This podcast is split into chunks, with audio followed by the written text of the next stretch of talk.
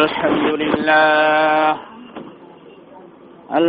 لله نحمده ونستعينه ونستغفره ونؤمن به ونتوكل عليه ونعوذ بالله من شرور أنفسنا ومن سيئات أعمالنا من يهده الله فلا مضل له ومن يضلله فلا هادي له ونشهد أن لا إله إلا الله وحده لا شريك له ونشهد أن سيدنا ونبينا وشفيعنا وحبيبنا محمد أرسله الله بالحق بشيرا ونذيرا وداعيا إلى الله بإذنه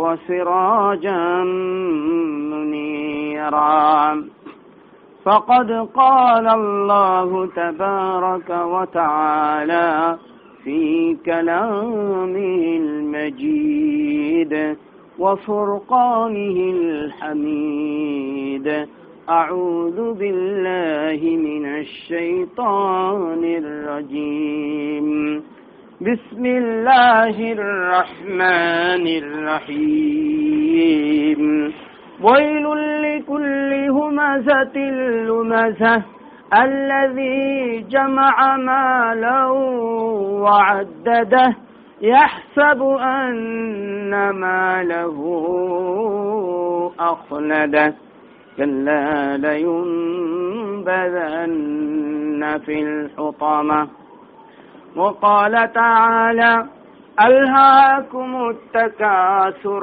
حتى زرتم المقابر كلا سوف تعلمون ثم كلا سوف تعلمون كلا لو تعلمون علم اليقين لترون الجحيم صدق الله العظيم وصدق رسوله النبي الكريم ونحن على ذلك من الشاهدين সম্মানিত উপস্থিতি মহান রব্বুল আলমিনের অশেষ করুণা দয়া আর মেহেরবানিতে আল্লাহ তাবারাকা ওয়া তাআলা আপনাকে আমাকে তার পবিত্র কালামের মজলিসে তার জিকিরের মজলিসে নবীর হাদিসের মজলিসে আল্লাহ আমাদেরকে চয়ন করে বেছে বেছে নির্বাচিত করে আল্লাহ আমাদের উপস্থিত হওয়ার তৌফিক দিয়েছেন। এর জন্য অন্তরের অন্তঃস্থল থেকে আল্লাহ রব্বুল আলমিনকে মহব্বত করে ভালোবেসে একবার সবাই পড়ে নেই আলহামদুলিল্লাহ।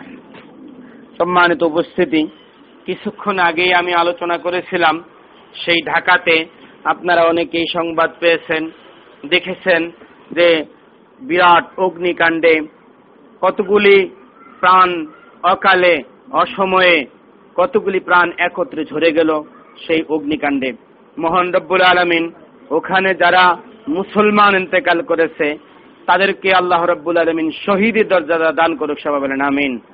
এবং আল্লাহ তাদের কবরকে জান্নাতের বাগান বানিয়ে দেখ, সবাই বলেন আমিন। একটু কথা না বললে ভালো হয়, মেহেরবানি করে। আমি আপনাদের সামনে পবিত্র কালামুল্লাহ শরীফের সূরা হুমাজা এবং সূরা তাকাসুরের প্রথম কয়েকটি আয়াত পাঠ করেছি। সম্মানিত উপস্থিতি, এই দুনিয়ার মানুষ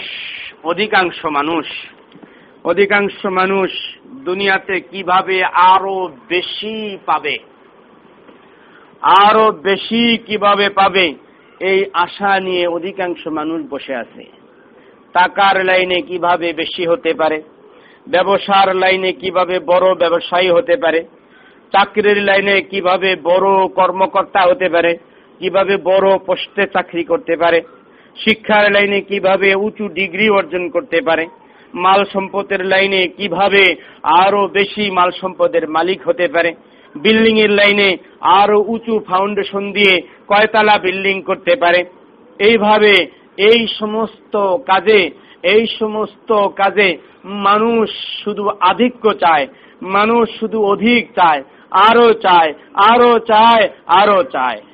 আল্লাহ তাবারাকা ওয়া তাআলা বলতেছেন, আলহাকুমুত তাকাসুর, আলহাকুমুত তাকাসুর, সম্পদের আধিক্য, সম্পদের আধিক্য, দুনিয়ার চিজ ও আসবাবের আধিক্য তোমাদেরকে ধোকায় ফেলে দিয়েছে। দুনিয়ার শুধু বড়লোক হওয়ার জন্য চাও, টাকা অনেক হয়, অনেক হয়, অনেক হোক, অনেক হোক, শুধু এই ধান্দায় আছো।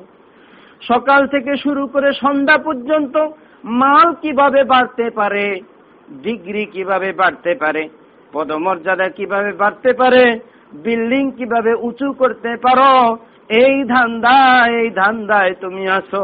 আলহাকুমুত তাকাসুর হাত্তা যুরতুমুল মাকাবির, তোমাদেরকে এই যে সম্পদের আধিক্য তোমাদেরকে ধোকায় ফেলে দিয়েছে, সম্পদের আধিক্য তোমাদেরকে আল্লাহ, আল্লাহ থেকে গাফেল করে ফেলেছে, আখিরাত থেকে গাফেল করেছে।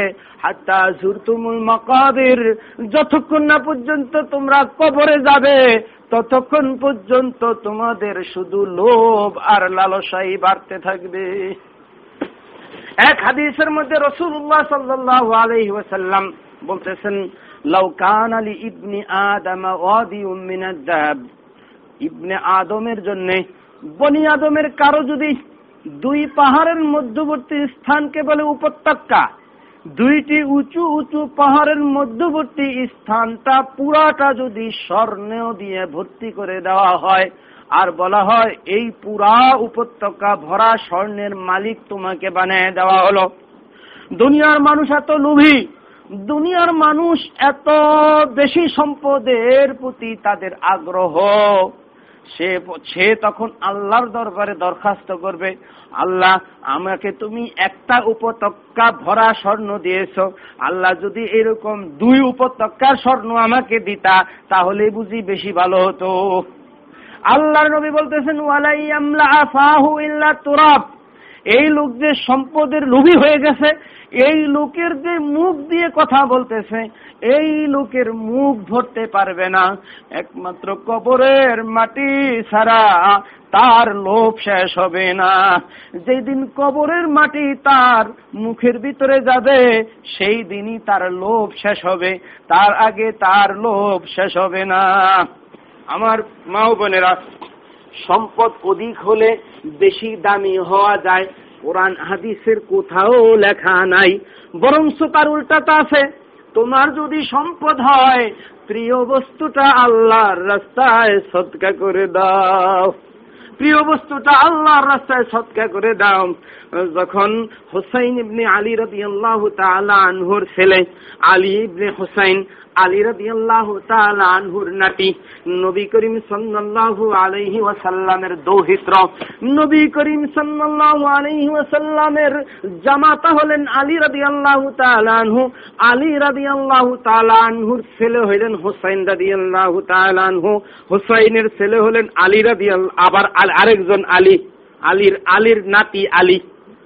এই আলী যখন শুনেছেন নবী বলেছেন, যেই গোলাম, যেই গোলামের দাম বেশি, ওই গোলাম যদি আজাদ করে দেওয়া হয় তাইলে আল্লাহ তাবারাকা ওয়া তাআলা, আল্লাহ তাবারাকা ওয়া তাআলা কোন ব্যক্তি যদি একটা গোলাম, মুসলমান গোলাম আজাদ করে দেয়, তাহলে আল্লাহ তাবারাকা ওয়া তাআলা ওই গোলামের প্রতিটি অঙ্গের বিনিময়ে ওই আজাদকারীর প্রতিটি অঙ্গকে জাহান্নাম থেকে মুক্তি দিয়ে দেন। সুবহানাল্লাহ। এই কথাটা শোনার সাথে সাথে তার 12,000 দিরহাম দ্বারা কিনা একটা গোলাম তিনি সঙ্গে সঙ্গে আল্লাহর রাস্তায় আজাদ করে দিলেন। আমার মা ও বোনেরা, দুনিয়ার সম্পদের শেষ নাই, বড় লোকের শেষ নাই। এই জন্য রসুল বলেছেন, বড় আলগেনা গেনার নাফস, লাইসাল গেনা বিকাসরাতিল আরদ, লাইসাল গেনা বিকাসরাতিল আরদ। অনেক সম্পদ হয়ে গেলে, ধনী হয়ে গেলে, এই কথাটা ঠিক না। তুমি 10 তলা বিল্ডিং এর মালিক হলে তুমি ধনী হয়ে যাবে, এই কথা তোমার ভুল, এই ধারণা তোমার ভুল। আলগিনা গিনান নফস, যার মন ধনী, যার অন্তর ধনী, সেই প্রকৃত ধনী। সুবহানাল্লাহ। যার অন্তর্ধ্বনি সেই ব্যক্তি তো কুড়ে ঘরে থাকবে, সেই ব্যক্তি ভাঙ্গা ঘরে থাকবে আর আল্লাহর শুকরিয়া আদায় করবে। আলহামদুলিল্লাহ, আল্লাহ তুমি তো আমাকে একটা কুড়ে ঘর দিয়েছো। আল্লাহ ঢাকা শহরে গিয়েছি, রাস্তার আশেপাশে কত মানুষ পলিথিনের বেড়া দিয়া, পলিথিনের চাল দিয়া স্বামী স্ত্রী ছেলে মেয়েদেরকে নিয়ে সেখানে বসবাস করতেছে। রোদে শুকায়, বৃষ্টিতে ভিজে, ঝড় তুফান আসলে তাদের কি অবস্থা হয়। আল্লাহ তুমি যে আমাকে মাথা গোজার মতো একটা টিনের ঘর দিয়েছো, একটা খেরের ঘর দিয়েছো, একটা নাড়ার ঘর দিয়েছো। আল্লাহ এই তোমার অনুদান পেয়ে আমি সন্তুষ্ট আছি। এমন ব্যক্তিকে আল্লাহ বেশি পছন্দ করেন। অল্পে তুষ্ট থাকা এটা বিরাট বড় গুণ। অল্পে তুষ্ট যদি কোনো ব্যক্তি হয়ে যায় তাহলে বলা হয়েছে হিজাত লাহুদ দুনিয়া, দুনিয়ার সব কিছু সে পেয়ে গেল, দুনিয়াতে তার কোনো অভাব নাই, কারণ তার মনে তো কোনো চাহিদা নাই, মনের মধ্যে কোনো চাহিদা নাই। হযরত ঈসা আলাইহিস সালাতু ওয়াস সালাম ঈসা আলাইহিস সালাতু ওয়াস সালাম বর্ণনা করতেছেন তিন লোভী ব্যক্তির কাহিনী আল্লাহর নবী বর্ণনা করেছেন ঈসার সেই কাহিনী। ঈসা আলাইহিস সালাতু ওয়াস সালাম এক জায়গায় সফরে গেলেন, সফরে গিয়ে দেখলেন এক সমুদ্রের পারে চরের ভিতরে তিনটা লাশ পড়ে আছে। ওই লাশগুলির শুধু হাড্ডিগুলা আছে, গোস্তগুলি সেখানে শেষ হয়ে গেছে, বালুর ভিতরে গোস্তগুলি শেষ হয়ে গেছে, শুধু কঙ্কাল তিনটা পড়ে আছে। ঈসা নবীকে আল্লাহ রাব্বুল আলামিন ওহীর মাধ্যমে জানিয়ে দিলেন এই তিন ব্যক্তির ঘটনা। এই তিন ব্যক্তি ছিলেন বড় লোভী। এই তিন ব্যক্তি জীবিত থাকা অবস্থায় তারা তিন বন্ধু মিলে এই চরের ভিতরে আসছিল। এই চরের ভিতরে এসে তিন বন্ধু কিছু স্বর্ণ মুদ্রা পেল। স্বর্ণ মুদ্রা পাওয়ার পরে তারা এই চরে হাঁটতে তাদের কিছু ক্ষুধা লাগার পরে তারা স্বর্ণ মুদ্রা পাওয়ার পরে বলতেছে চলো আমরা আগে খেয়ে নেই, তারপরে আমরা স্বর্ণ মুদ্রাগুলি ভাগ করে নিব। বললো এখন আমাদের কাছে যেই খাবার ছিল সেই খাবার তো ফুরিয়ে গেছে। একজনকে কিছু টাকা দিয়া লোকালয়ে বাজারের ভিতরে পাঠিয়ে দিল। ওই লোকটা টাকা নিয়ে বাজারে চলে গেল যে কিছু খাবার নিয়ে এই খাবার তিনজনে মিলে খাবে, তারপরে এই খাবার খাওয়ার পরে তারা ওই স্বর্ণ মুদ্রাগুলি ভাগ করে নিয়ে যাবে। আমার মা ও বোনেরা ভালো করে শোনেন, লোভে পাপ পাপে মৃত্যু। এই ঘটনা থেকে চাক্ষুষ প্রমাণ পাবেন লোভ কিরকম পাপ আর পাপে কিরকম মৃত্যু টানে। আমার মা ও বোনেরা, এই তিনজন ব্যক্তি পরামর্শ করে একজনকে পাঠায়া দিল বাজারের মধ্যে। বাজারে যেই ব্যক্তি আসলো সেই ব্যক্তির মনের ভিতরে কুমতলব জাগলো। ওইখানে দুই ব্যক্তি যে আছে সেই দুই ব্যক্তির মনের ভিতরে কুমতলব জাগলো। কিভাবে? বাজারে যে ব্যক্তি আসলো সেই ব্যক্তি মনে মনে ফন্দি করেছে আজকে আমি বাজারে গিয়ে পেট ভরে আগে খাবো, তারপরে ওদের জন্যও আমি খাবার খরিদ করার সাথে সাথে ওই খাবারের সাথে আমি কিছু আরো বিষ খরিদ করে ওই দুইজনের খাবারের মধ্যে আমি বিষ মিশাইয়া দিয়ে আমি ওই চরের ভিতরে চলে যাব। চরের ভিতরে গিয়ে ওই লোক দুইটাকে আমি খাবার খাওয়াইয়া দিব, আমার ওই দুই বন্ধুকে। খাবার খাওয়ানোর পরে ওই বিষ খাওয়ার কারণে দুই বন্ধু মারা যাবে, আর ওই স্বর্ণ মুদ্রার মালিক হয়ে যাব আমি একা। আমার মা বোনেরা ভালো করে খেয়াল করেন, লোভে পাপ পাপে মৃত্যু, স্বর্ণ মুদ্রার মালিক হয়ে যাবে একা। এইদিকে যে দুই বন্ধু আছে ওই দুই বন্ধু পরামর্শ করলো ওই লোকটাকে, ওই বন্ধুকে আমরা বাজারে পাঠাইছি, যে স্বর্ণ মুদ্রাগুলি আছে এই স্বর্ণ মুদ্রা যদি তিন ভাগ করা হয় তাহলে স্বর্ণ মুদ্রাগুলি আমাদের ভাগে কম পড়বে, অতএব কারণে আমরা একটা ফন্দি করি। এই লোকটা আসা, ওই বন্ধু আসার সাথে সাথে আমরা দুইজনে মিলে তাকে পিটায় মেরে ফেলে আমরা দুইজনে ভাগ করে নিব। দুইজনে যদি ভাগ করে নেই তাহলে আমরা ভাগে বেশি পাবো। দেখেন ফন্দি কিভাবে করছে। যেই লোক বাজারে গেছে সেও ফন্দি করছে এই দুইজনকে বিষ খাওয়ায় মারবে, আর এই দুই লোক যে বসে আছে স্বর্ণ পাহারা দিচ্ছে এই দুই লোকও ফন্দি করেছে যে আমরা ওকে মেরে ফেলবো। আমার মা বোনেরা, যেই রকম কথা সেই রকম কাজ। ওই লোকটা বাজার থেকে খাবার এনে ওদের সামনে রাখার সাথে সাথে খাবার খাওয়ার আগেই তাদের এই চিরদিনের যে বন্ধু ছিল সম্পদের লোভে, বেশি স্বর্ণ মুদ্রা পাওয়ার লোভে ওই বন্ধুকে দুইজনে মেরে মেরে তাকে দুনিয়া থেকে বিদায় করে দিল। বন্ধু যখন দুনিয়া থেকে বিদায় হয়ে চলে গেল, এবার তারা দুইজনে মিলে খাবার খেয়ে নিল। দুইজনের খাবারের মধ্যে তো খাবার এটা নরমাল খাবার না, খাবারের মধ্যে বিষ মেশানো। ওই বন্ধু দুইজনের মায়ের খেয়ে বন্ধু দুনিয়া থেকে বিদায় গ্রহণ করলো। আবার এই দুই বন্ধু বেশি স্বর্ণ মুদ্রা পাওয়ার জন্যে ফন্দি করে যে তাকে মেরে ফেললো, সেও ফন্দি করেছে দুইজনকে আমি বিষ খাওয়ায় মেরে একা স্বর্ণের মালিক আমি হব। যে একা স্বর্ণের বেশি মালিক হওয়ার চেষ্টা করেছে, মতলব করেছে, সে তো দুনিয়া থেকে আগেই চলে গেল। এবার যেই দুই বন্ধু সেই বিষ মাখা খাবার খেলো, বিষ মাখা খাবার খেয়ে দুইজন দুনিয়া থেকে বিষের তাড়নায় চলে গেল। ঈসা নবী দেখতেছেন তিনটা কঙ্কাল পড়ে আছে আর পাশে কিছু স্বর্ণ মুদ্রা পড়ে আছে। উনি তার সঙ্গীদেরকে বলতেছেন, দেখো দেখো তিন কঙ্কাল পড়ে আছে, যেই সম্পদের লোভে এই তিন কঙ্কাল কঙ্কাল হয়েছে সেই সম্পদ তো সম্পদের জায়গায় পড়ে আছে, বরঞ্চ ওরা দুনিয়া থেকে অকালে চলে যেতে হয়েছে। আমার মা বলে না, সম্পদের লোভে অনেক সময় ভাই ভাইকে খুন করে ফেলে, সম্পদের লোভে স্বামী তার এক স্ত্রীকে খুন করে ফেলে, অথবা স্ত্রী তার স্বামীকে সম্পদের লোভে খুন করে ফেলে।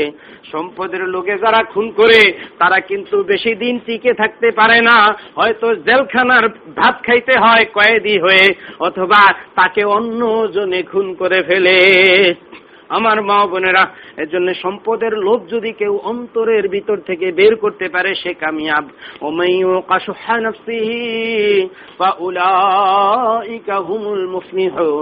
আল্লাহ বলতেছেন, যে ব্যক্তি মনের যে লোভ সেই লোভটাকে যদি সংবরণ করতে পারে, যেই ব্যক্তির লোভকে আল্লাহ রাব্বুল আলামিন কন্ট্রোল করে দিল, যেই ব্যক্তির লোভ থেকে আল্লাহ তাকে বাঁচায়া দিল, যেই ব্যক্তি লোভ থেকে বেঁচে গেল, সেই ব্যক্তি দুনিয়া এবং আখিরাতে কামিয়াব হয়ে গেল। এই জন্য আমার মা বোনেরা, যার যতটুকু সম্পদ আছে এই সম্পদের উপরে সন্তুষ্ট থাকেন। আল্লাহ আমাকে যথেষ্ট দিয়েছে, আল্লাহ আমাকে যথেষ্ট দিয়েছে। যার যতটুকু সুখ আছে এই সুখের উপরে আপনি ধৈর্য ধারণ করেন। যেই ধরনের স্বামী পেয়েছেন, অনেক সময় মনে হয় অমুকের স্বামী বুঝি খুব ভালো, অমুকের স্বামী যদি বুঝি খুব চিনি মাখা। আসলে স্বামী হিসাবে সব স্বামীরই কিছু দুর্বলতা আছে, স্ত্রী হিসাবে সকল স্ত্রীরই কিছু দুর্বলতা থাকে। এটা মনের ধোকা, মনে হয় অমুকের স্বামী খুব ভালো, আবার অনেক পুরুষ মনে করে অমুকের স্ত্রী খুব ভালো, এই অমুকের স্বামী খুব ভালো। এই জন্য ভালো ভালো বলতে বলতে নিজের স্বামীর প্রতি তার ভক্তি শ্রদ্ধা চলে যায়, না শুকরি শুরু হয়ে যায়। আল্লাহর নবী বলতেছেন, রাআইতু আকসারাকুন্না মিন আহলিন নার। ও নারীরা, আল্লাহর নবী বৃহস্পতিবারে নারীদেরকে ওয়াজ করতেন। আল্লাহর নবী বলতেছেন, ও নারীরা, আমি জাহান্নাম ভ্রমণ করে জাহান্নামের অধিকাংশ কয়েদি দেখেছি নারী। জাহান্নামের মধ্যে পুরুষের তুলনায় নারীর সংখ্যা বেশি, পুরুষের তুলনায় নারীর সংখ্যা বেশি। বলে কেন? জান্নাতের মধ্যে পুরুষের তুলনায় নারীর সংখ্যা বেশি। বলে কুফরি করার কারণে। আল্লাহর নবীকে জিজ্ঞেস করতেছে, আল্লাহর নবী, যারা মুসলমান তারা আবার কুফরি করে কেন, কেমনে? আল্লাহর নবী বলতেছেন, না, এই কুফরি আল্লাহর সাথে কুফরি করে এমন না, আল্লাহকে অস্বীকার করে এমন না, তারা তাদের স্বামীদের সাথে কুফরি করে। লাউ আহসানতা ইলা ইহদাহুন্না দারান সুম্মা রাআত মিনকা شيئا تقول ما رأيت منك خيرا قط যদি তুমি তাদের একজনকে 12 বছর এক যুগ পর্যন্ত তাকে শুধু নিয়ামত দিতেই থাকো তার মনোরঞ্জনের জন্য তুমি কাজ করতেই থাকো সে যেভাবে চায় সেভাবে বাড়ি করো সে যেভাবে চায় সেরকম পোশাক এনে দাও সে যে মার্কেটে যাইতে চায় তুমি মার্কেটে যাওয়ার অনুমতি দাও তুমি তার মন মতো চলো যদি 12 বছর পর্যন্ত এইভাবে চলো আর 12 বছর পরে যদি একদিন তোমার ভিতরে কিছু দেখে কোনো একটা জিনিস চাইলো আর তুমি এনে দিতে পারলে না 12 বছরের তোমার যত দেওয়া সব ভুলে গিয়ে সে বলবে তোমার সংসারে এসে আমি শান্তি পেলাম না বলে এই জন্য আল্লাহ অসন্তুষ্ট হয়ে যায় আল্লাহ ওই নারীর উপর অসন্তুষ্ট হয়ে তার উপর তার জন্য জাহান্নাম নির্ধারণ করে দেয় স্বামীর নাশুকরি করার কারণে। আমার মা ও বোনেরা, যার ভাগ্যে যেই স্বামী এসেছে ওই স্বামীর উপরে যদি আপনি সন্তুষ্ট থাকেন, অল্পে তুষ্ট থাকেন, যার ভাগ্যে যেই পরিমাণ সম্পদ আছে সেই সম্পদের উপরে যদি আপনি অল্পে তুষ্ট থাকেন তাহলে আল্লাহ আপনার নিয়ামত আরো বাড়ায় দিবেন, আল্লাহ আপনার সম্পদ আরো বাড়ায় দিবেন, আল্লাহ আপনার স্বামীকে আরো ভালো বানিয়ে দিবেন। আর যদি আপনি না শুকরি করেন, আমার স্বামী ভালো না, অমুকের স্বামী ভালো, আমার সন্তান ভালো না, অমুকের সন্তান ভালো, আমার ঘরটা ভালো না, অমুকের ঘরটা ভালো, তাহলে কিন্তু আপনি আল্লাহর নাফরমানি এবং না শুকরি করে ফেললেন। আর আল্লাহর না শুকরি, আল্লাহ বলেন, আল্লাহ বলতেছেন, ফাজকুরুনি আযকুরকুম ওয়াশকুরুলি ওয়ালা তাকফুরুন, তোমরা আমাকে স্মরণ করো, আমাকে তোমরা অস্বীকার করো না, আমার কুফরি করো না, তোমরা আমার কুফরি করো না, অশকুরুলি ফাজকুরুনি আযকুরকুম, তোমরা যদি আমার জিকির করো আমি তোমাদের আলোচনা করব, আর অশকুরুনি ওয়ালা তাকফুরুন, তোমরা আমার কৃতজ্ঞ হও, তোমরা আমার সাথে কুফরি করো না, আমার নাফরমান হও না, আমার নিয়ামত পেয়ে তোমরা অস্বীকার করো না। আমার মা ও বোনেরা, সূরা হুমাযার ভিতরে আল্লাহ রাব্বুল আলামিন বলতেছেন, ওয়াইলুল লিকুল্লি হুমাযাতিল লুমাযা, যারা সামনে সামনে মানুষের দোষ আলোচনা করে আর পিছনে পিছনে দোষ আলোচনা করে তাদের জন্য ওয়াইল নামক জাহান্নাম, তাদের জন্য ওয়াইল নামক জাহান্নাম, যারা শুধু সবসময় মানুষের দোষ দেখে। সবসময় মানুষের দোষ দেখা যাবে না, দোষ দেখতে হবে নিজের। আল্লাহ চোখ দিচ্ছেন দুইটা, এক চোখ দিয়ে নিজের দোষ দেখতে হবে, আর এক চোখ দিয়ে মানুষের গুণ দেখতে হবে। সব মানুষই কিন্তু দোষে গুণে, কোনো মানুষ আপনার পুরা 100-তে 100, তার 100-তে 100 সব পজিটিভ থাকবে এমন পাবেন না, না আপনার ছেলে পাবেন, না আপনার মেয়ে পাবেন, না আপনার পুত্রবধূ পাবেন। ঘরের ভিতরে কাজের মেয়ের অনেক দোষ থাকে, ঘরের ভিতরে পুতের বউর অনেক দোষ থাকে, ঘরের ভিতরে শাশুড়ির অনেক দোষ থাকে, ঘরের ভিতরে স্বামীর অনেক দোষ থাকে। দোষে গুণে মিলে মানুষ, এমন কোন লোক পাবেন না সে শুধু দোষ আর দোষ, এমন কোন লোক পাবেন না তার শুধু গুণ আর গুণ। দোষ আর গুণ দুই গুণে, দুইটাই সংমিশ্রণে মানুষ। মানুষ ভুল করবে আবার শুদ্ধ করবে, মানুষ অন্যায় করবে আবার ভালো কাজ করবে। এটাই হলো মানুষের চেহারা, এটাই হলো মানুষের আসল প্রকৃতি। মানুষ যখন ভালো কাজ করবে আল্লাহর শুকরিয়া আদায় করবে, আর অন্যায় করবে আল্লাহর কাছে তওবা করবে। ভালো কাজ করে শুকরিয়া আদায় করলে আল্লাহ তার উপরে সন্তুষ্ট হয়ে যাবেন, আবার অন্যায় করে যখন মাপ চাইবে তখন আল্লাহ তার উপরে সন্তুষ্ট হয়ে যাবেন। সুবহানাল্লাহ। ভালো কাজ করে শুকরিয়া আদায় করবে, আল্লাহ সন্তুষ্ট হয়ে গেলেন। অন্যায় করেছে তো সাথে সাথে তওবা করবে, সাথে সাথে ইস্তেগফার করবে, তো আবার আল্লাহ তার উপরে সন্তুষ্ট হয়ে গেলেন। আমার মা ও বোনেরা, আল্লাহ রাব্বুল আলামিন বলতেছেন, ওয়াইলুল লিকুল্লি হুমাযাতিল লুমাযা আল্লাযী জামাআ মালা ওয়া আদাদা। হুমাযা আর লুমাযা কারা? কারা মানুষের শুধু দোষ আলোচনা করে, পিছনে আলোচনা করে, সামনে আলোচনা করে, তাদের জন্য ওয়াইল নামক দুজক। তারা আরো কি করে? আল্লাযী জামাআ মালাহু ওয়া আদাদা, তারা শুধু সম্পদ জমা করে কিছুদিন পরে সম্পদগুলি বের করে বরে গুনতে থাকে। কিছু মহিলাদের অভ্যাস আছে, খালি টাকা হিসাব করে খালি টাকা জমায় কি জন্য জমায় তাও জানে না, ওই টাকা দিয়ে কিছু খরিদও করে না, খালি টাকা জমায় আর বালিশের নিচে রাখে, টাকা জমায় আর সুকেশের ফাঁকের ভিতরে রেখে দেয়, টাকা জমায় আর ঘরের ভিতরে এক জায়গায় লুকিয়ে রাখে, কিছুদিন পর পর টাকাগুলা খুলে খুলে আর গনে, টাকাগুলি খরচ করে না। হযরত আয়েশা সিদ্দিকা রাদিয়াল্লাহু তাআলা আনহাকে রাসূলুল্লাহ সাল্লাল্লাহু আলাইহি ওয়াসাল্লাম বলতেছেন, ও আয়েশা, সংসারে তুমি খরচ করো, সংসারে খরচ করো, খবরদার গণ্য না, টাকা গোনার প্রয়োজন নাই। তুমি যদি গনে গনে খরচ করো তাহলে আল্লাহ গনে গনে তোমাকে রিজিক দিবে, আর তুমি যদি না গনে খরচ করো তাহলে আল্লাহ বেহিসাবে তোমাকে রিজিক দিবে। সুবহানাল্লাহ। তার মানে আবার এই নয় যে আপনার ইসরাফ করতে হবে, অপচয় করতে হবে। আপনার যেই পরিমাণ দরকার সেই পরিমাণ নেন, সেই পরিমাণ খরচ আপনি করেন সংসারের জন্য। সেই পরিমাণ খরচ করতে গিয়ে গোনার দরকার নাই, হিসাবের দরকার নাই। যেই পরিমাণ আয় আছে আয়ের উপরে বিশেষ করে আপনি মধ্যপন্থায় খরচ করেন, বেশি কৃপণতা করবেন না, আবার বেশি একসাথে সব খরচ করে ফেলবেন না। আল্লাহ রাব্বুল আলামিন পবিত্র কালামের সূরা বনী ইসরাঈলের ভিতরে কত সুন্দরভাবে আল্লাহ রাব্বুল আলামিন বলতেছেন, ওয়ালা তাজআল ইয়াদাকা মাগলুলাতান ফি উনুকিক, তুমি তোমার হাতকে তোমার গর্দানের সাথে বেঁধে রেখো না, অর্থাৎ তুমি কৃপণতার জন্য তোমার হাত গুটায় রাখবা না, তুমি খরচ করো। ওয়ালা তাবসুতহা কুল্লাল বাসফে, আবার হাত পুরা প্রসারিত করে দিবে না যে একদিনই 10,000 টাকা খরচ করে ফেলবে, 10,000 টাকার বাজার করে ফেলবে, না, এমনও না।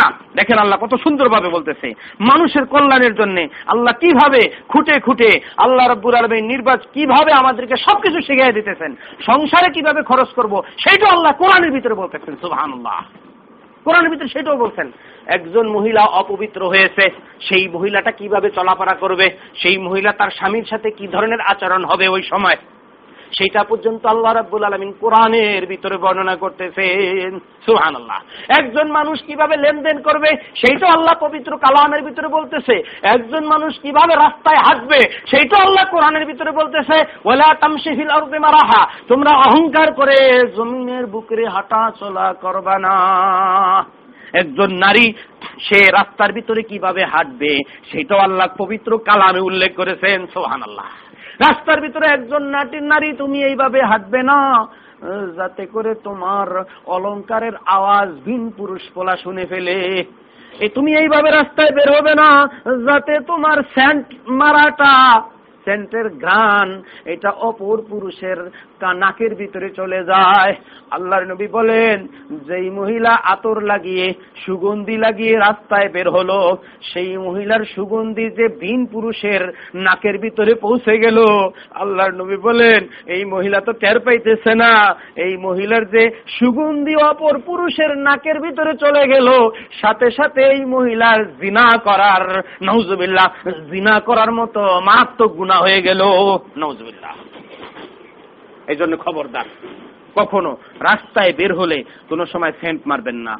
সেন্ট মারবেন ঘরের ভিতরে থাকবেন, সেন্ট মারবেন যখন আপনি আপনার স্বামীর সাথে অন্তরঙ্গ তখন সেন্ট লাগাইবেন, সেন্ট লাগায়া আতর লাগায়া কখনো আপনার ঝুমুর পরে কখনো নুপুর পরে, যেই নুপুর আর ঝুমুরের ভিতরে ঠনঠন আওয়াজ শোনা যায়, ঝুমুরের আওয়াজ শোনা যায়, নুপুরের আওয়াজ শোনা যায়, খবরদার এমন নুপুর কোনো আপনার মেয়েকে কিনে দিবেন না কখনো, খবরদার কখনো কিনে দিবেন না, মারাত্মক গুনাহ হবে, মারাত্মক গুনাহ হবে। আল্লাহ তাবারক ওয়া তাআলা বলতেছেন, ও যেই সমস্ত মানুষ সম্পদ শুধু সম্পদের হিসাব করে আর সম্পদ গোনে, ইয়াহসাবু আন্না মালাহু আখলাদা, মনে মনে সে ভাবে তার এই সম্পদ বুঝি চিরদিন থাকবে। আসলে না, সম্পদ চিরদিন থাকার জিনিস না। হঠাৎ করে চোর এসে, হঠাৎ করে ডাকাত এসে, ওই তো আমাদের সেই গাছা ইসলামপুর বাড়ি করছে আমাদের ফারুক ভাই, আমাদের ফারুক ভাই দিনের বেলা তার স্ত্রী আসতেন দোকানে, তার স্ত্রী হয়তো ফারুক সাহেব, তাকে আপনারা অনেকে হয়তো চিনেও থাকতে পারেন, তার স্ত্রী বাসা থেকে চলে আসছে আমাদের আদর্শ বিদ্যালয়ে সন্তান নিয়ে, আর এই ফাঁকে দিনের বেলা চতুর্দিকে বাউন্ডারি করা, এই বাউন্ডারির উপরে তপকায়া বাউন্ডারির ভিতরে ঢুকে জানালার গ্রিল কেটে তার ঘরের ভিতর থেকে স্বর্ণ আর টাকা মোট 50,000 টাকার সম্পদ নিয়ে উধাও হয়ে গেছে। আল্লাহ হেফাজত করে সবাইকে, সবাই বলেন আমিন। আল্লাহ সবাইকে মাফ করে, সবাই না আল্লাহ আমাদের হেফাজত করে, আমাদের সম্পদের আল্লাহ রাব্বুল আলামিন হেফাজত করে, এই ধরনের চোর ডাকাত থেকে আল্লাহ আমাদের সকলকে হেফাজত করে। আমার মা বোনেরা, আমি যে কথাটা বলতেছিলাম, সম্পদ কিন্তু চিরদিন থাকার জিনিস না, সম্পদ খরচ করতে হবে। আপনি আপনার সংসারের জন্য খরচ করেন, স্বামী খরচ করে, ওইটা তার দায়িত্ব। আপনি খরচ করলে আপনার দায়িত্ব না, কিন্তু আপনি সওয়াব পাবেন। সুবহানাল্লাহ। আপনি যদি আপনার সন্তানকে, হ্যাঁ, আপনি সন্তানদের জন্য 10 টাকা দিয়ে একটা বিস্কুট এনে আপনার সন্তানকে খাওয়াইলেন, এটাও সদকা করার সওয়াব পাবেন। সুবহানাল্লাহ। স্বামীর পরিবার আপনার পরিবার, স্বামীর মা আপনার মা, অনুরূপভাবে স্ত্রীর মা স্বামীর মা, শাশুড়ি আপনার মা, স্বামীর ভাই আপনার ভাই, স্বামীর বোন আপনার বোন। খবরদার খবরদার, স্বামীর চেহারাটা যাতে সব সময় আপনার মাধ্যমে স্বামীর পরিবারের কাছে, তার মাথাটা যাতে সবসময় উঁচু থাকে, স্বামীর পরিবার যাতে মনে করে আপনার দিলটা অনেক বড়, আপনার মনটা অনেক বড়। স্বামীর দিকের যদি কোনো মেহমান আসে, হয়তো আপনার স্বামীর দিকের শাশুড়ি গ্রাম থেকে আসলেন, অথবা স্বামীর দিকে আপনার শ্বশুর গ্রাম থেকে আসলেন, অথবা আপনার দেবর আসলেন, অথবা ননদ আসলেন, অথবা ভাসুর আসলেন, আপনি আপনার স্বামীকে উদ্বুদ্ধ করেন যে গ্রাম থেকে আসছে, তারা কষ্টে থাকে, গ্রামের ভিতরে ঠিকমতো বাজার সদাই করতে পারে না, টাকা পয়সা সুযোগ সুবিধা কম, তোমার বাসায় বেড়াতে আসছে, তুমি এখন ভালো ভালো বাজার করো। ভালো ভালো বাজার করে সুন্দর করে শাশুড়ি আপনার শ্বশুরকে ভালো করে খাবার খাওয়ায় দেন, ভালো করে মেহমানদারি দেন, মেহমানদারি করেন। শ্বশুরের মনটা বড় হয়ে যাবে, শ্বশুরও তো তার মেয়ে আরেক জায়গায় বিবাহ দিয়েছে, শ্বশুর তার মেয়ের কথা আপনাকে পেয়ে ভুলে যাবে, আপনার শাশুড়ি তার মেয়ের কথা আপনাকে পেয়ে ভুলে যাবে। এমন আচরণ আপনি আপনার শাশুড়ির সাথে করেন। আপনার দেবর, আপনার ভাসুর আপনার ব্যবহারে মুগ্ধ হয়ে যাবে, আপনার মেহমানদারিতে সন্তুষ্ট হয়ে যাবে। তাদের বাড়িতে যাওয়ার যখন সময় হয়, আপনি বরং আপনার স্বামীর চেয়ে বেশি সাধেন, বলে আব্বাজি অথবা আমার মা বা শাশুড়ি বা আম্মু যেটাই বলেন, আরো 2 দিন বেড়ায় যান, আপনি থাকলে খুব ভালো লাগে, এভাবে বলেন। তাদের একটু মনটাকে সন্তুষ্ট করেন, স্বামীকে উদ্বুদ্ধ করেন যে আমরা একটু কষ্ট করে থাকবো, তোমার হয়তো টাকা পয়সা এখন নাই, ধার করে হলেও একটা কাপড় শাশুড়িকে কিনে দেন।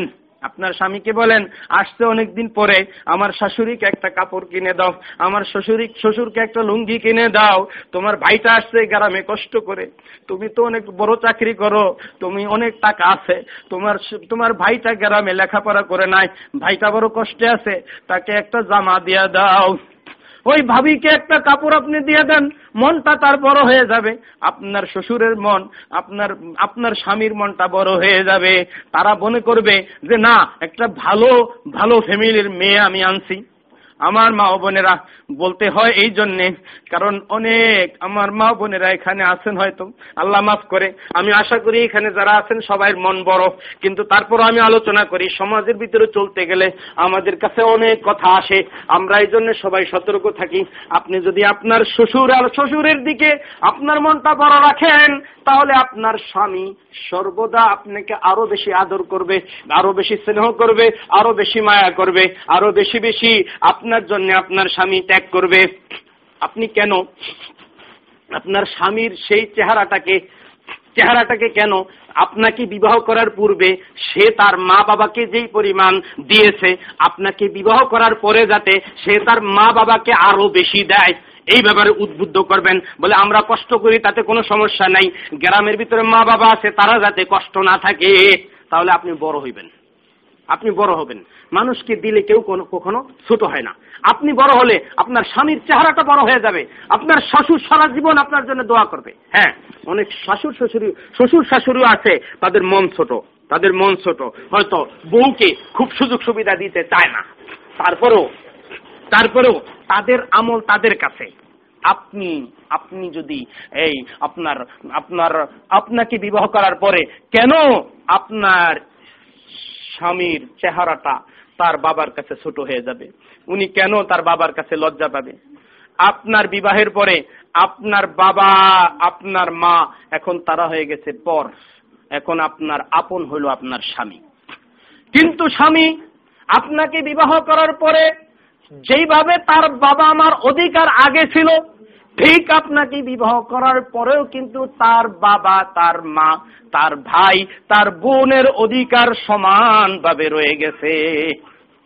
স্বামীর প্রতি বাবার মায়ের দাবি কখনো শেষ হয় না, এই জিনিসটা ভালো করে মনে করবেন। শরীয়ত এটা নির্ধারণ করে দিয়েছে, একজন একটি মেয়ের বিবাহের পর থেকে শুরু করে তার শ্বশুর বাড়িটা হবে তার আপন, আর তার নিজের বাড়িটা হবে তার মেহমান হিসাবে সে নিজের বাড়িতে আসবে। শ্বশুর বাড়িটা তাকে আপন বানাতে হবে। আর এখন ওই যে আমি কিছুদিন আগে ঘটনা শুনিয়েছি, যদি আপনার মা আপনার বাবা যদি বলে আমার বাড়িতে বেড়াতে আসো, আর আপনার স্বামী যদি বলে না এখন তুমি যেতে পারবে না, এখন আপনি বাবা মায়ের কথা শুনবেন না স্বামীর কথা শুনবেন? শরীয়ত বলছে বিবাহের পর থেকে আপনার বাবা মার কথা শোনা আপনার জন্য ফরজ না, বাবা মাও মেনে নিতে হবে। আমি এখন আমার মেয়ে পরের ঘরে বিবাহ দিয়েছি, এখন বিবাহ দেওয়ার পরে আমার মেয়েটা পরের ঘরে চলে গেছে, এখন তার স্বামী, তার বড় স্বামীর অনুমতি ছাড়া আমার বাবা, আমি বাবা হলেও আমি মা হলেও আমার আর অধিকার চলবে না।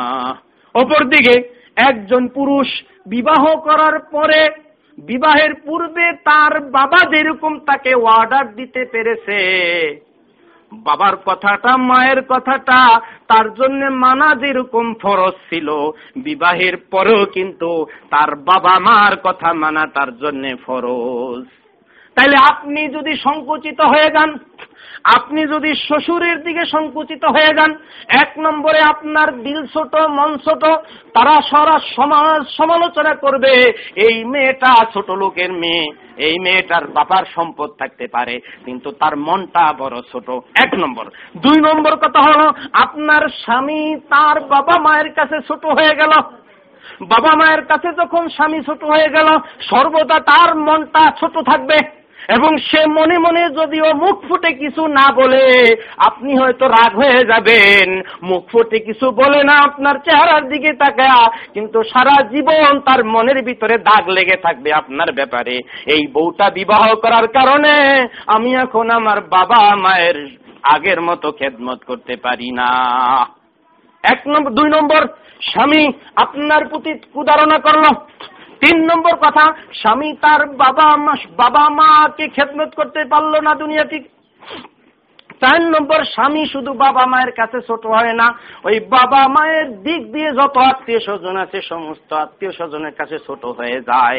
পাঁচ নম্বর, স্বামী তার ওই সমাজের জন্য ছোট হয়ে যায়, সবাই সমালোচনা করে, এই লোক বিবাহ করে বউর কথা শুনে, বউয়ের কথা মতো শোনে, কথা মতো চলে, এখন আর বিবাহ করে বাবা আমাকে চিনে না। তাহলে আপনার মনটা ছোট হওয়ার কারণে কতগুলি সমস্যা হয়ে গেল। ছয় নম্বর যেটা সবচেয়ে বড় সেটা হলো এই স্বামী বিবাহ, আপনাকে বিবাহ করার কারণে আল্লাহর কাছে সে কম দামি হয়ে গেল। কিভাবে কম দামি হলো? আপনার মনোরঞ্জনের কারণে এখন তার বাবা মায়ের সেই পরিমাণ খেদমত করতে পারে না। বাবা মা তার উপরে যখন অসন্তুষ্ট হয়ে গেছে, আমার আল্লাহ তার উপরে অসন্তুষ্ট হয়ে গেছে। আপনার কারণে স্বামী ছোট হলো, আপনার কারণে শ্বশুর শাশুড়ির কাছে, তার বাবা মায়ের কাছে সে ছোট হলো, আপনার কারণে আল্লাহর কাছে আপনার স্বামী কম দামি হয়ে গেল। আমার মা বোনা, আজ থেকে দৃঢ় সংকল্প করতে হবে, আমার কারণে যাতে আমার শ্বশুরের দিকের কেউ কোনো কষ্ট, কোনো ধরনের কষ্ট না পায়। হ্যাঁ, স্বামীকেও খেয়াল রাখতে হবে, স্বামী যেরকম তার বাবা মায়ের খেদমত করবে, স্বামী সেরকম তার শ্বশুর শাশুড়িরও খেদমত করবে। বাবা মাকে যেরকম হাদিয়া তোফা দিবে, তার শ্বশুর শাশুড়িকেও হাদিয়া তোফা দিবে। আপনার দিকের আত্মীয় যদি আসে, তাহলে তাদেরও অবশ্য খেদমত স্বামী করবে। সবাই এই ব্যাপারে খুব খুব সচেতন থাকবেন, কারণ দুনিয়া আমাদের শেষ না, আমাদের আখিরাত হলো আমাদের মেইন। আলাল আখিরাতু খায়রুন ওয়া আবকা। দুনিয়ার জীবন তোমাদের শেষ না, আখিরাতের জীবন হলো তোমাদের জন্য আসল জীবন। আখিরাতের জীবনকে তোমরা বেশি গুরুত্ব দিবা, আখিরাতের জীবনকে তোমরা বেশি গুরুত্ব দিবা। মনে রাখতে হবে এই দুনিয়াতে সুখে থাকেন আর দুঃখে থাকেন, এই দুনিয়া থেকে কিন্তু একদিন না একদিন বিদায় নিয়ে যেতে হবে, বিদায় নিয়ে যেতে হবে। বাবা গেছে, দাদা গেছে, কেউ তো ফিরে আসবে না, এমনি করে যাইতে হবে, বুঝে কি মন বুঝে না। দুনিয়াতে আসছেন, আসার কারণে সবাই খুশি হয়েছে, এমন আচরণ আর এমন ব্যবহার দেখাতে হবে, মানুষের সাথে এত সুন্দর ব্যবহার আর আচরণ দেখাতে হবে, যাতে করে প্রত্যেকটি মানুষ আপনার ইন্তেকালের পরে আপনার কথা স্মরণ করে, না অমুকের ঘরে একটা মহিলা ছিল, এই মহিলাটা খুব ভালো মানুষ। যখন মানুষ মারা যায়, জানাজার খাট সামনে রেখে আমাদের সমাজের ভিতরে কোথাও কোথাও একটা কথা বলে, লোকটা কেমন ছিল, লোকটা কেমন ছিল, লোকটা কেমন ছিল, এভাবে বলে। তো সবাই বলে লোক ভালো ছিল, ভালো ছিল, ভালো ছিল। এইরকম ভালো বলার কোনো দাম নাই, ভালো করে খেয়াল করেন। আল্লাহর নবী বলতেছে একটা মানুষ মারা গেছে, এই লোকটার প্রশংসা করেছে সকল মানুষ, আল্লাহর নবী বলতেছেন ওয়াজাবাত। আবার কিছুদিন পরে একটা মানুষ মারা গেছে, তার জানাজা যাইতেছে, আল্লাহর নবীর সামনে কিছু মানুষ বসে তার কথা আলোচনা করছে যে লোকটা খুব খারাপ ছিল। আল্লাহর নবী বলতেছেন ওয়াজাবাত। আল্লাহর নবীকে জিজ্ঞেস করতেছেন, আল্লাহর নবী মানুষে প্রথম জানাজা সম্পর্কে মানুষে যখন প্রশংসা করেছে তখনও বলেছেন ওয়াজাবাত, আবার যখন মানুষ দ্বিতীয় জানাজার ব্যাপারে তার খারাপই বর্ণনা করেছে আপনি তখনও বলেছেন ওয়াজাবাত। কারণটা কি? আল্লাহর নবী বলেন প্রথম ব্যক্তির ব্যাপারে যখন মানুষ প্রশংসা করেছে তো আমি বললাম যে তার জন্য জান্নাত ওয়াজিব হয়ে গেছে। সুবহানাল্লাহ। আর এই যে দ্বিতীয় মানুষটার জানাজা যখন যাচ্ছে তখন মানুষ তার খারাপই উল্লেখ করেছে, লোকটা মন্দ ছিল, লোকটা ঝগড়াটে ছিল, মহিলাটা কথায় কথায় মানুষকে গালি দিত, মহিলাটার ভাষা ঠিক নাই, মহিলাটার জবান ঠিক নাই, মহিলা মানুষকে কষ্ট দেয়, এইরকম যখন মানুষ বলতেছিল আমি বলেছি ওয়াজাবাত, অর্থাৎ তার জন্যে জাহান্নাম ওয়াজিব হয়ে গেছে। নাউজুবিল্লাহ। এই জন্যে আমরা ইনশাল্লাহ মাটির মানুষ হয়ে থাকবো, মানুষ মধুর মানুষ হয়ে থাকবো, মিষ্টি মানুষ হয়ে থাকবো, ভালো মানুষ হয়ে থাকবো, কাউকে কোনো সময় কষ্ট দিব না।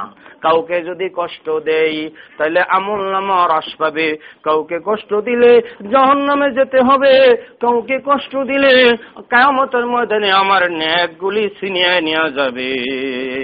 জন্য খুব সতর্ক থাকতে হবে। আল্লাহ তাবারাকা ওয়া তাআলা আমাকে আপনাকে সকলকে এই কথাগুলির উপরে আমল করার তৌফিক দান করে। সম্মানিত উপস্থিত, এখন ইনশাআল্লাহ দোয়া হবে, দোয়ার আগে যদি কারো কোনো প্রশ্ন থাকে ইনশাআল্লাহ